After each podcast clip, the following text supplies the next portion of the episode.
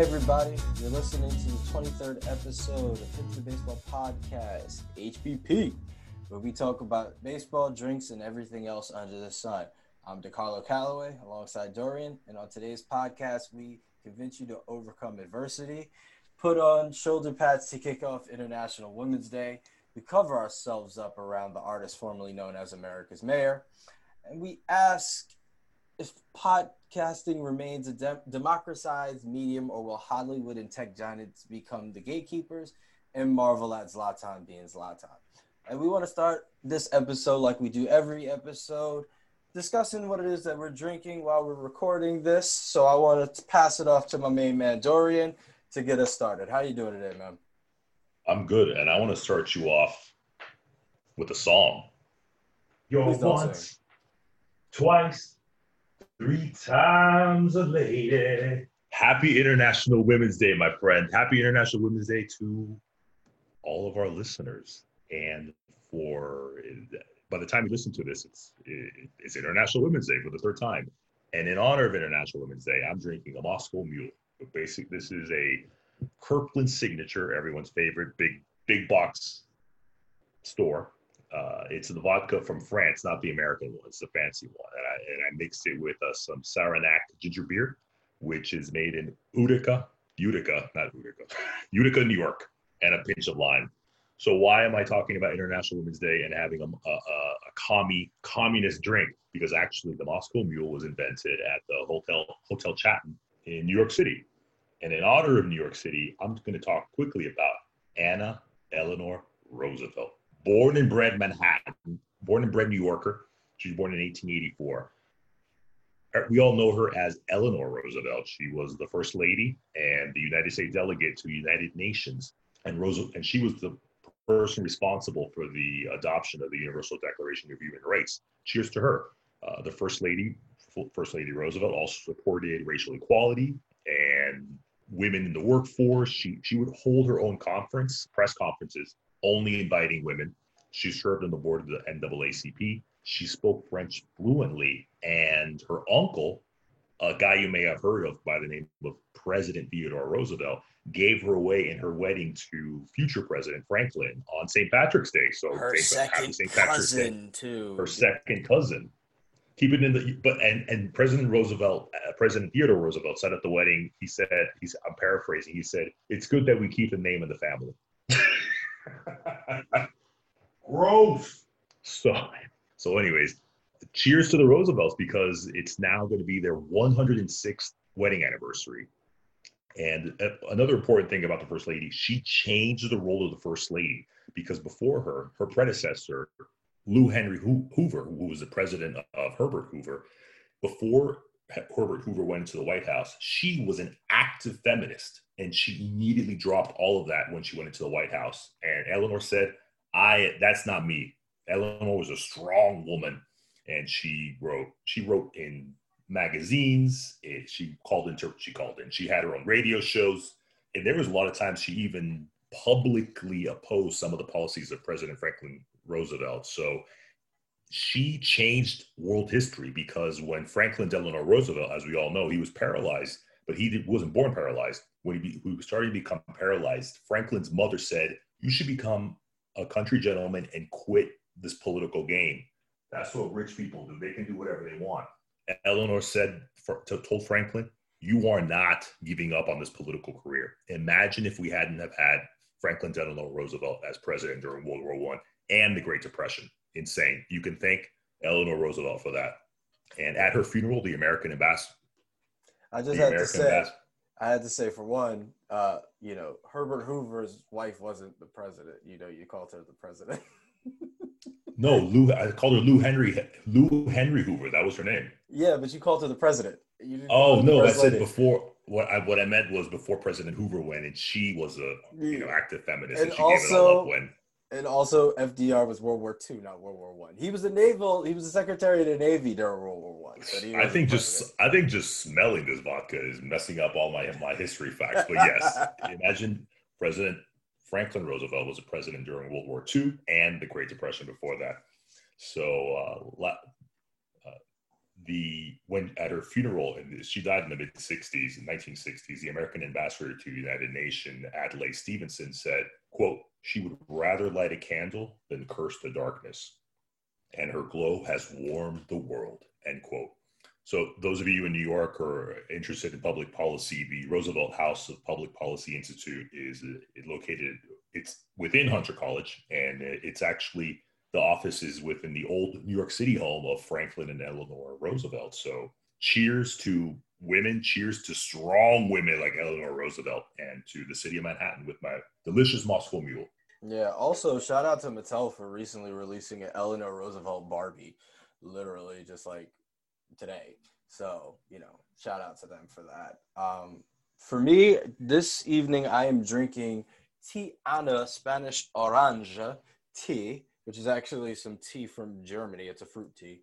Um, I am uh, just, yeah, it's funny. We're talking about Roosevelt and, you know, Eleanor and Franklin, and, you know, they fought against the Nazis, and I'm here drinking German. Uh, no, I was laughing because it's Spanish orange, but it's from Germany. Yeah, well, I mean, you get the oranges from Spain, you know, from like the south of Spain, Valencia orange. Yeah, some nice, you know, those are really good oranges actually. And this tea is really hitting right now. Like I've been drinking, I have, I found I haven't been drinking a lot, a lot of alcohol recently. I, I noticed. Yeah, I've been dehydrated. Like I yesterday, I had like a massive headache all day, so I, I figured it must have been for the fact that I wasn't drinking much. And so, you know, instead of just drinking plain water, I don't like to drink juices and soda and stuff like that. So I have a lot of tea and fruit tea is kind of nice just to you know you create like a little regular cup but you put it in a big mug or a big like thermos and then just fill it up with you know room temperature water. It, it creates a nice little drink. So that's what I'm sipping on this evening, and I'm enjoying it.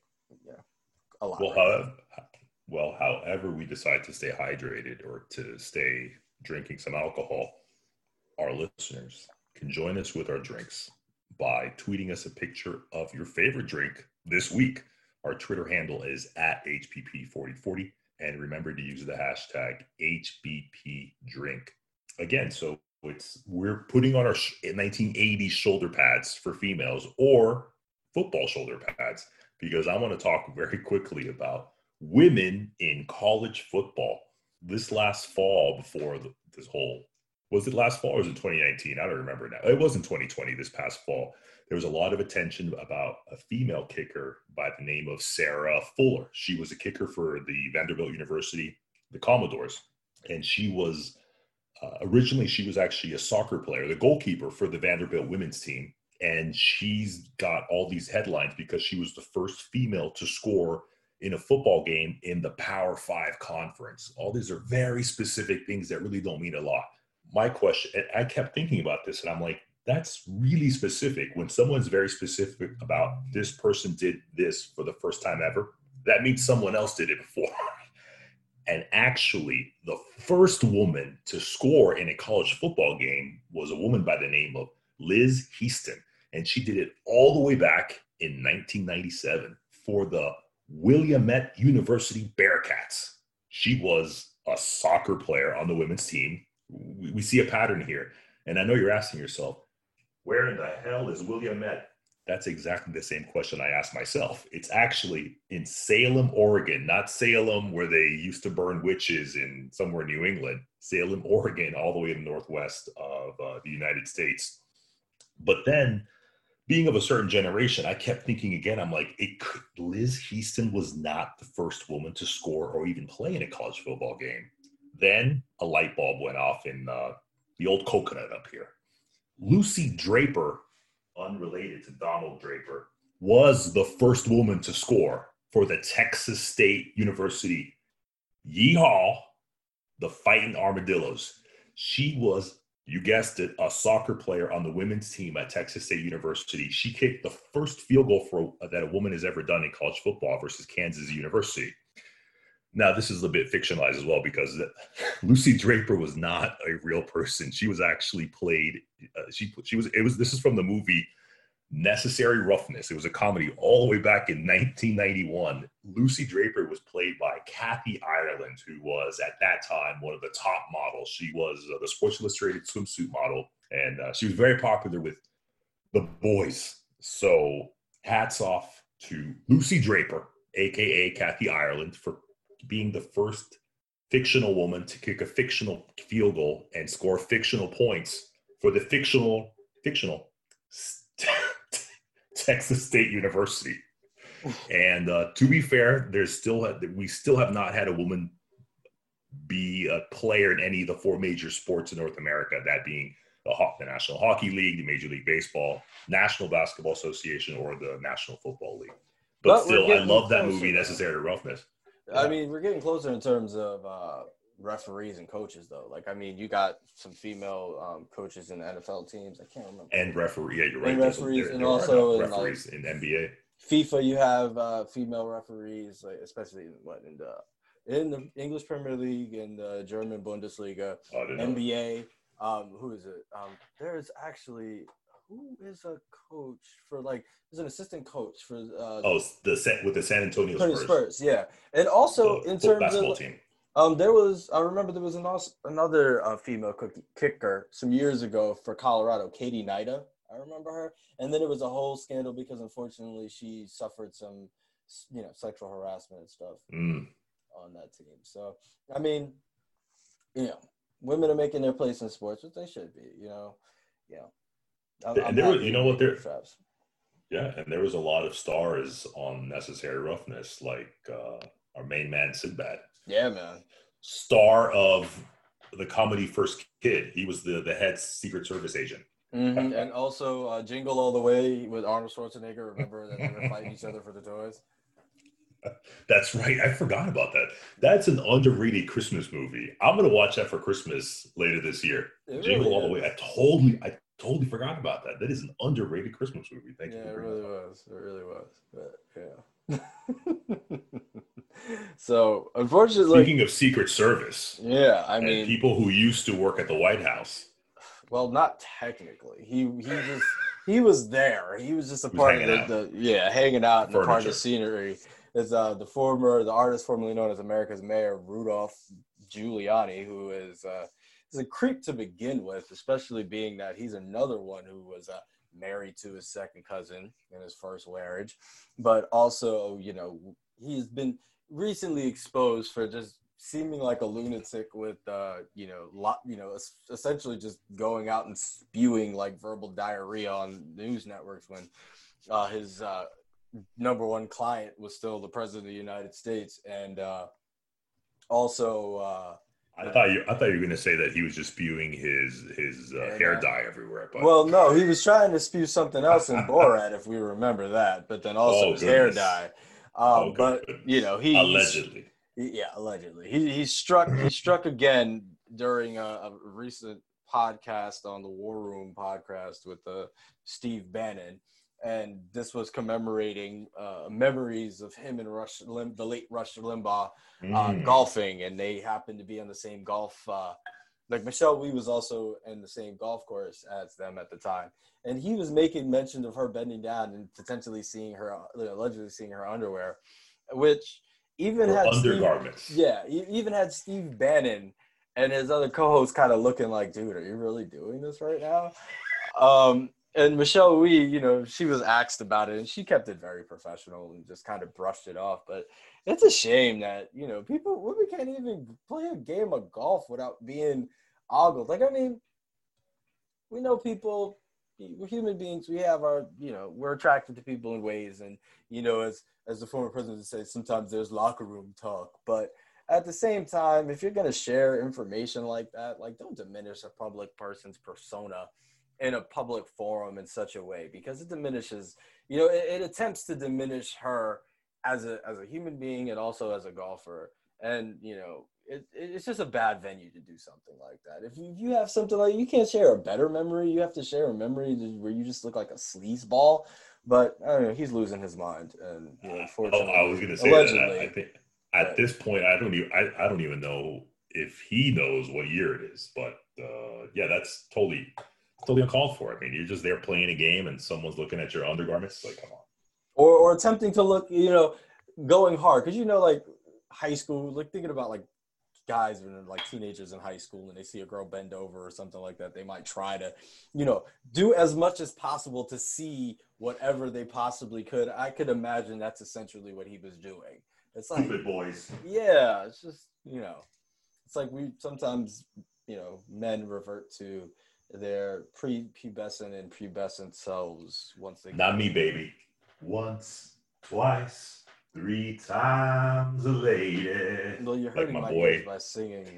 You just don't Like my boy Leo, uh, uh, I would say Lionel, uh, Lionel Messi. Lionel, Li- Lionel, Richie. Lionel Richie, but it's it's it's spelled the same way. Lionel, Lionel, it's the same. It's just, It's just a language. It's a Spanish Yeah, it's just. English or Spanish, exactly. And, and and Lionel's mom would call him Lionel. You know, there was the old documentary, oh, like I think it was like VH1 Behind the Music, Lionel Richie or something like that.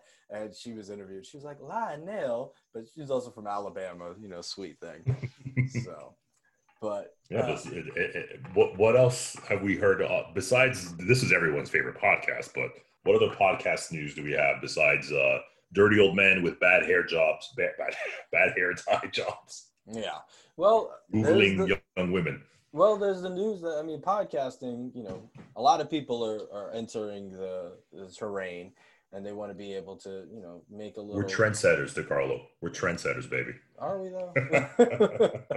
but uh, you know, podcasting is growing. It's growing. It has been growing since uh, 2018. Is there was an article recently in the New York Times talking about podcasting's growth. But of course, when there's an industry that grows, especially entertainment, you're going to have the big players who start to enter into the fray, and you're starting to see that uh, with podcasting. So podcasting is being in- invested in. First, it was kind of like a niche thing, almost like public broadcasting, except with your smartphone, where you might have, say, you know, people broadcasting conspiracy theory like things or niche stuff about technology or mechanics and things like that. But you're seeing, you know, over the last like three years, two billion dollars being invested from titans like Spotify, Amazon, Sirius XM, iHeartMedia, and others who are jumping into the fray. You have former presidents like Bill Clinton and Barack Obama utilizing the medium, and it's one of the hottest corners in media. Um, it's you know this whole format in business, its practices are developing. It's still new, but of course with the optimism of this growing market, because you have had people who were relatively unknown to really catapult and, and, grow their business from doing podcasting. You had a lot of comedians who are supplementing going out on the road and um, doing shows in clubs by also having podcasts. That's the way that they were able to capture a lot of their And they get- attention. And then they get sponsorships and They get paid. paid for like it. you look at Joe Rogan. Exactly. Joe Rogan, you know, notable. He's like the king of podcasting right now. And He's uh, a freaking gazillionaire. Bill Bill Burr makes some good money off. Yeah. I love listening to Bill Burr. He makes some good money off. yeah, uh. Marc Maron He- too. the guy has three podcasts. Three. yeah, Yeah. Marc Maron, like a lot of these, com- a lot of comedians are really like taking podcast. Like every comedian, like if you see a comedian in a club, hopefully soon there'll be more comedy clubs that are opening up again. Uh, I guarantee you, you know, it won't just get their social media; you'll also get their podcast, so you know to be able to tune in. But you know, the idea of all this money coming in is really, um, it, it's hurting this idea of the do-it-your-own uh, spirit of podcasting. You know indie podcasters use this as a way because you decentralize distribution. You essentially you find a certain you know you find a platform where you could um, you could host your your podcast on and then you just upload it you do your own editing you know all of those things. The things that we do. We're, we're a do do it yourself podcast. Um, but there's fear that with all of these tech giants pushing in that paywalls and exclusive deals will start to really muscle a lot of people out um, and one of the fears of that is not only muscling out the little guy, but also stifling the, the diverse voices that are you know popping up on podcasts. Um, one thing I will say though is that a lot of the big giants are trying to, uh, you know, they're trying to capture a lot more diverse voices, but at the same time, you're having a gatekeeper effect when you do that as well. It's like, oh, so you might, you know, elevate the voices of some and then you leave the others left to you know pick up the scraps so you know with any growing industry there's always this fear once people who have a lot more capital get involved that they'll be able to kind of you know snatch away the decentralized aspect of it, and that's what's happening with podcasting right now. But DeCarlo, let, let's let's get one thing clear.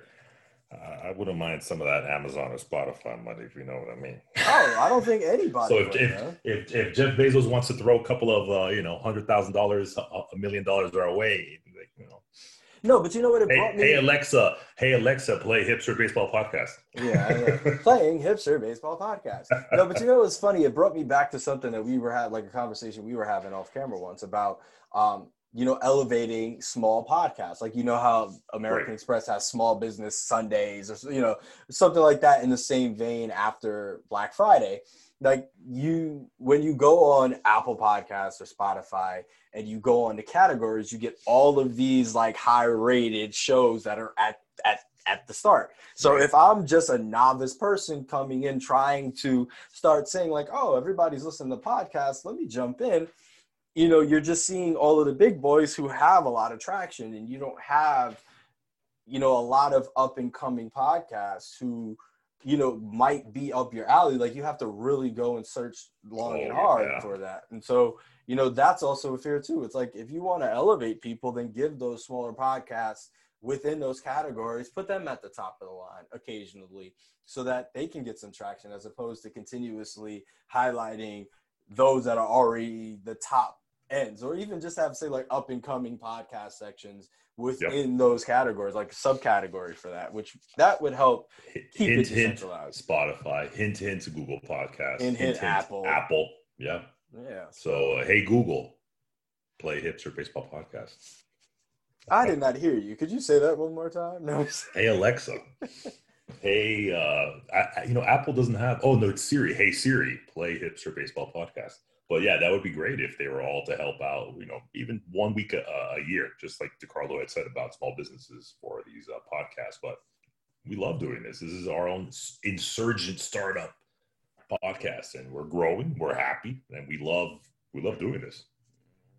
And you know thinking about some of those uh, you know corporations and companies who definitely look out for the little guy. We definitely want to you know showcase our sponsor for today amc motors. So for all of you people out there who are driving your electric cars because we're hearing you know we got tesla that's already out there that's really pushing electric vehicles. We've heard that Gen- general motors is going to go all electric by 2025 i believe. Volvo just recently came out and said that they're going to have all of their cars electric by 2030 you know that's great but let's not forget that you know your gremlin and your rambler could get you to places quite well. And amc is making sure that they still have combustible engines you know internal combustion engines but also economically and environmentally safe.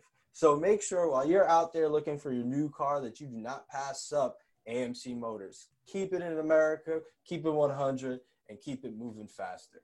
AMC Motors. Yeah, I, I agree with you. We love AMC Motors. Everyone's talking about their Chinese NIO electric car, Tesla. Uh, there's a new one hasn't even come out yet. Uh, they're uh, they're based out of Arizona. Is it Uh, Lucid? Lucid, Lucid Yeah. Motors, yeah. But And you have Polestar as well. There's a bunch of them. Fisker before And you have- that. and you even have a electric car company that went bankrupt or is in trouble before even producing anything. Nikola, the the electric truck company, that turned out to be a fraud, the allegedly. And I remember uh, driving that. Well, no, I didn't drive. I'm not that old. the uh, the Gremlin, a yellow rusted out Gremlin, and it was a beautiful thing. And you know, thank uh, thank whatever white bearded deity or the universe or Mother Earth that it didn't blow up. Allegedly, no. We love AMC Motors, but Yeah, I had a Rambler. Like we called it Rusty. I mean, the brakes were, you know, interesting, but that- made some yeah, changes those- since then. yeah, they they. So we're talking about the, these classic old cars, little rough around the edges, and these sleek new ones. And there's uh, there's also a lot of beards that are be, that we that we talked about. And this next segment is grow a beard and go into hiding, aka the Federal Witness Protection Program. Mhm. Who are you calling out today, DeCarlo? I am calling out, you know, a, a great athlete, but unfortunately, I'm gonna have to quote to the great uh, wordsmith LeVar Ball, stay in your lane. Zlatan Ibrahimovic, and and this is regarding his recent comments. I mean, he's he's made a lot of comments over the course of his career, which many people would just want to kick him in the head with. Uh, but in this one, he was interviewed recently, and um, he was talking about LeBron James and LeBron James utilizing his platform as an athlete to discuss Who? LeBron James, the king, the goat. Who's But- that? Come on.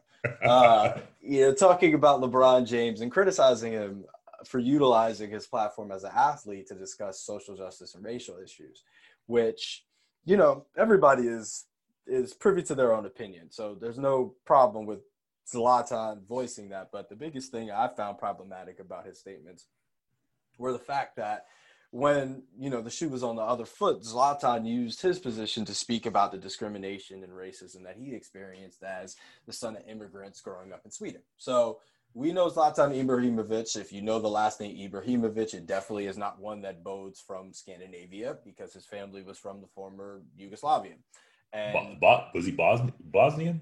Is that his, uh, his parents Bosnian? No, I, I just say Yugoslavia because I don't know specifically what country Right. within Yugoslavia. So when he came there from there, it was Yugoslavia. So I'm gonna stick to that. Um, so that was where his family was from. So he's Yeah, Slavic. Bo- they're Right. Bo- they're uh, Bo- from Bosnia and Herze- Herzegovina. Okay, so he's from Bar- Bosnia and Herzegovina, and he grew up in Sweden. And you know, if you don't know the demographics of Sweden, it's a very homogeneous population, and especially during the 80s and 90s, there was a lot of, you know, still is a lot of racism, but even more so at that point because the the country was did not have as many, um, you know, immigrants coming from different parts of of Europe and other parts of, of the world and he dealt with his own issues of discrimination.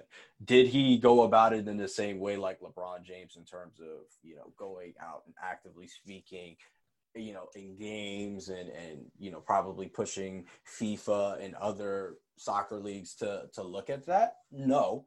But at the same time, I felt it was really hypocritical for somebody who's had to endure their own trials and tribulations within their home country casting, you know, the stone on another individual who's doing the same thing. And LeBron brought that up with when he was asked about it in a, a post game press conference, and he said, you know, I do my homework. And he was like, didn't you know, he was doing the same exact thing. And not only that, you know, for LeBron, he's like, you know, for me, I'm from these communities. I still have people in these communities. I'm invested in these communities. He started a school in Akron, Ohio. He still has family who lives there. And not only that, he you know he he's spoken about the lack of um, accountability that many previous NBA players, you know, from the 80s and 90s didn't really own up to their positions. You know, it was a different time, and you know they had different. You know, they they felt it, you know they could use their position differently. Like Michael Jordan, you know, we know him for being the, one of the greatest, if not the greatest, basketball player ever to play the game but he never spoke about issues. And No, a lot a lot of these young people don't they don't know him for being the, the, the greatest of all time. They know him from all the crying memes. oh yeah, yeah, yeah, yeah, for sure. The crying meme, the crying Jordan meme, those are hilarious. But Or also now- sneakers. Well, yeah, it's sneakers, uh, crying memes, and now it's now the crying meme is is out. Now the new one is you just put someone else's face on him when he says in that in in the Netflix documentary The Last Dance, and I took that personally. yes, yes. It's like everything. It's like, oh, he looked at I me cross-eyed. I took that personally because that was like the lie. Everything that he did before Right. a game is like I took it personally. So like I destroyed them. Um, but he was no, you know, he was quoted at one point saying, and this was after I believe his mother was trying to get him to endorse a candidate for governor or senator, one of these in North Carolina. Mhm. And you know, his response, you know, paraphrasing was, "Well, you know, Republicans buy sneakers too." And also, you had players like Charles Barkley, who literally had a whole Nike campaign talking about, "I'm not a role model." and so, was he with Nike? I thought he was with Reebok. or one of them damn shoe companies. I don't Okay. remember. It was too long ago. I'm, I'm getting old. If any of those shoes companies want to sponsor us, you know, we're all for that. Yeah, for sure. Um, but you know that cat that really like you know, galvanizing and really motivated LeBron and other people within this current generation of basketball players to utilize their platforms. Because not only that, they see, you know, many of them came from these communities that are dealing with much of these hardships. And so, you know, they feel it's a disservice to not say anything, especially being that they felt like their role models didn't say anything and didn't speak to them. Um, so you know, I find it really, you know, I found it disheartening that that Zlatan felt the need to say something like that. Not only that, he's he's saying a bunch of other stuff, but I felt that it was just it was just ill timed, not right. But like like I said, he is he's has his own opinion. He is privy to say whatever he wants to say, but I could also just call his hypocrisy on that, and that's what I'm doing right now. So that's why I think he needs to grow a beard. He wouldn't go into hiding because as soon as he would get there, he's like, "I'm Zlatan." So eh, yeah, he he his his ego's too big. And by the way, our fact checkers here at HBP say that you're correct because Charles Barkley was actually sponsored by Nike, and he famously said, "quote I have two million reasons not to wear Reebok." End quote. because they were paying Nike was paying him two million dollars a year to uh, wear Nike leisure shoes, undergarments. And you know Charles needed that for his gambling problem. Oh he, he, he's Him it's not Jordan. allegedly. He's, he says that he's like I, Jordan also has a huge gambling problem, but it's okay because he's a billionaire. Yeah, I mean, but you know, like Jordan will sit back. You'll you'll like, oh man, I'll, I'll bet you this. He like, you will put money on that. You know, some people you don't want to mess with. Like in terms of those people who could sit back and like five thousand dollars is like five cents. You're like, nah, I'm good. Uh, I'm not. You do said this. I don't know if you remember. Uh, this must have been about maybe six, seven years ago in the NBA that Magic Johnson was one of the people that was pushing to have. This is when LeBron James was still playing with the Miami Heat, so it had to have been about six, eight years ago. They everyone wanted LeBron because you know LeBron James famously has never entered the slam dunk contest ever, and so they were and so Magic Johnson was like, you know what, I'm going to throw in a million dollars in a pot to get LeBron to perform. And I remember this was on ESPN. Magic Johnson was interviewing Kevin Durant, and he asked, he basically asking Kevin Durant, he, you know, did an interview with when Kevin Durant was with the Oklahoma City Thunder, and he said, "Do you agree?" And he's like, "Yeah, of course. Everyone would love to see LeBron James in the slam dunk contest." And he goes, "Magic says, I'm going to put a million dollars. Are you? Would you put a million dollars?" Kevin Kevin Durant started laughing. He's like, "I'll put a hundred thousand dollars. I don't have your kind of money." Yeah, exactly. Magic Johnson. Let's not forget Magic Johnson. billionaire. He owns. He's partial owner of the LA Dodgers, Yep. Starbucks. Uh, the, cin- the the cinemas. yeah, uh, AMC. Well, he's taking a hit on those right now, though. Yeah, that's true. But But- go, to go back to Zlatan, Zlatan, Zlatan, Zlatan is again. We, we mentioned that his parents are from Bosnia and Herzegovina, and for those of you who didn't play Carmen Sandiego growing up, that's actually a small country in the Balkans in in Eastern Southern Europe. Man, His father dated wa- us, man. You really dated us. his father is Muslim or was Muslim, and his mother was Catholic, and they were always in you know trouble with the law. His one of his sister had a drug issue, so he knows what it's like not to grow up with any privilege, anything, and being a foreigner in a foreign land, even though he is Swedish. But he also had a he also had a teammate when he was with Inter Milan in, in the in the Italian Serie A in, in calcio and soccer football. Uh, Mario Balotelli. Mario Balotelli is uh, Italian striker, a forward. He's he's the guys that the guys that score the goals, basically the guys that get all the money, all the girls, all that stuff, or the boys, you know, whatever. And he actually his Mario's parents were Ghanaian immigrants from again Carmen Sandiego, uh, from Western Africa, the Gold Coast, as we used to be called, and they immigrated to Italy for various reasons. They had to give up for they had to give him up for adoption when he was uh, like two three years old, and he was brought up by a Jewish Italian family in northern Italy. Mario Balotelli, he went through a lot of racism, as you can imagine, being a, a young black boy playing calcio, playing soccer in Italy. And again, Zlatan, he knows what he's talking about, but he's saying stupid things about, you know, let look, LeBron is an American like anyone else. They can say you know, for good and bad, whatever the hell they want. And so if LeBron in his mind wants to positively impact things, let him do it. Zlatan has already gone through some of the things, some of the things, because no two people are alike, but he has an understanding of what LeBron must have gone through. He has an understanding and he knows what his former teammate Mario Balotelli uh, went through, and Mario Balotelli continues to go to uh, race.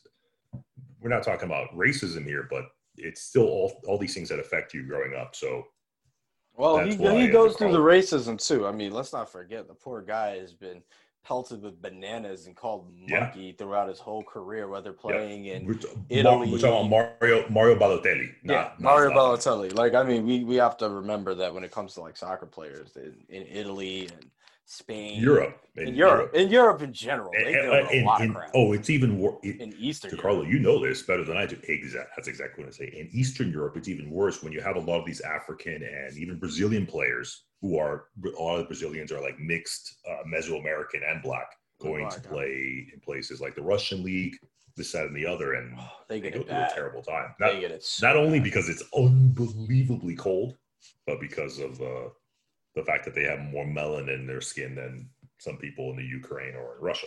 Mm-hmm, who have no exposure to people of color except seeing that, you know, except the racist imagery and ideas. Like, I mean, like, what, just to give you an example. So, um, in Germany, there was a kid game that they would play in school called "Who's Afraid of the Black Man." You know, it was like you know, it, it's really, and it was like a game they played in school. So right. You know, like they would run around and they'd be like, "Oh, who's afraid of the black man?" And, and it's like, oh my god, like these are the type of games. And you know, I had a discussion with a friend recently.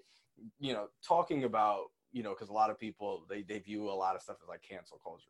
One thing recently was Dr. Seuss Estate pulling six books oh, that had overt like racial imagery and right. overtones into it. And people are like, oh, now you're canceling Dr. Seuss. It's like, well, no. His his family, his family, his family, family, said not to do it. It, yes. it, wasn't the publisher said or someone on Twitter said, Dr. Seuss, you're canceled. You're no. flatline, baby.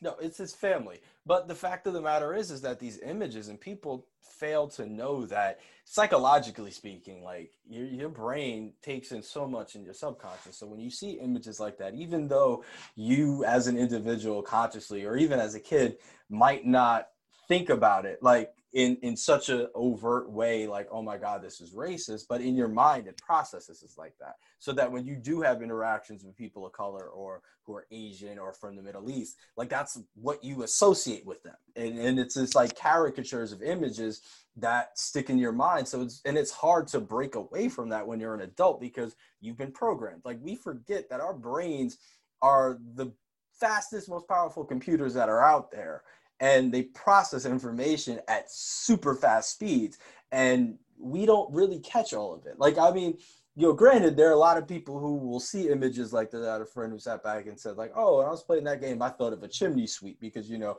they would all come you know with, right. with soot with but at the same time yep. you have other people who see a black man and run. I remember the first time I went to Spain when I was 21, and I had people like stopping and gawking at me like I was an alien. And I'm just like, what the hell's wrong with me? Like, what's wrong with these people? Like, literally, like staring and gawking, like they've never seen anybody like that. But then I had to think about the context of Spain being completely isolated through most of like the 20th, like the the latter parts of the 20th century because it was a fascist country and they didn't have outside interactions with many people and the interactions that they do have with people of color tend to be those who are immigrating there who are you know have less North economic Africa. North yeah. Africa or even sub-Saharan Africa selling right. goods who might be you know who are economically disadvantaged so you know they might be committing crimes and things of that nature so you have this negative stereotypes that stick in people's minds, even though people might think it's funny, but it actually isn't. And it impacts real living people. So, okay. Sad, sad thing. So, but, yeah. you know, the world and, is what it is. And Zlatan is Zlatan. But nevertheless, we're still going to send him into hiding and to the federal witness protection program, which he will go. And like DeCarlo said, he's just going to out himself because Zlatan's ego is bigger than bigger than the world. But our love is bigger for something else besides Zlatan, and that's our pets. We love our pets. They bring us happiness, unlike some of the comments as Zlatan makes. Tweet us a picture of your beautiful pet. And we will be very happy to share it with everybody else. Our Twitter handle is at HBP4040. Remember, to use the hashtag HBPets. That's HBPETS. And that's a wrap for this episode, everybody. want to thank you for listening. Please subscribe to the podcast and give us a review. You can find us at Spotify, SoundCloud, Apple Podcasts, and Google Podcasts. Please give us a review and rate us. We love to hear your feedback. Follow us on Twitter at HBP4040, and our drinks will be in the show notes. Make sure you join us next time for a brand new episode of HBP, Hipster Baseball Podcast.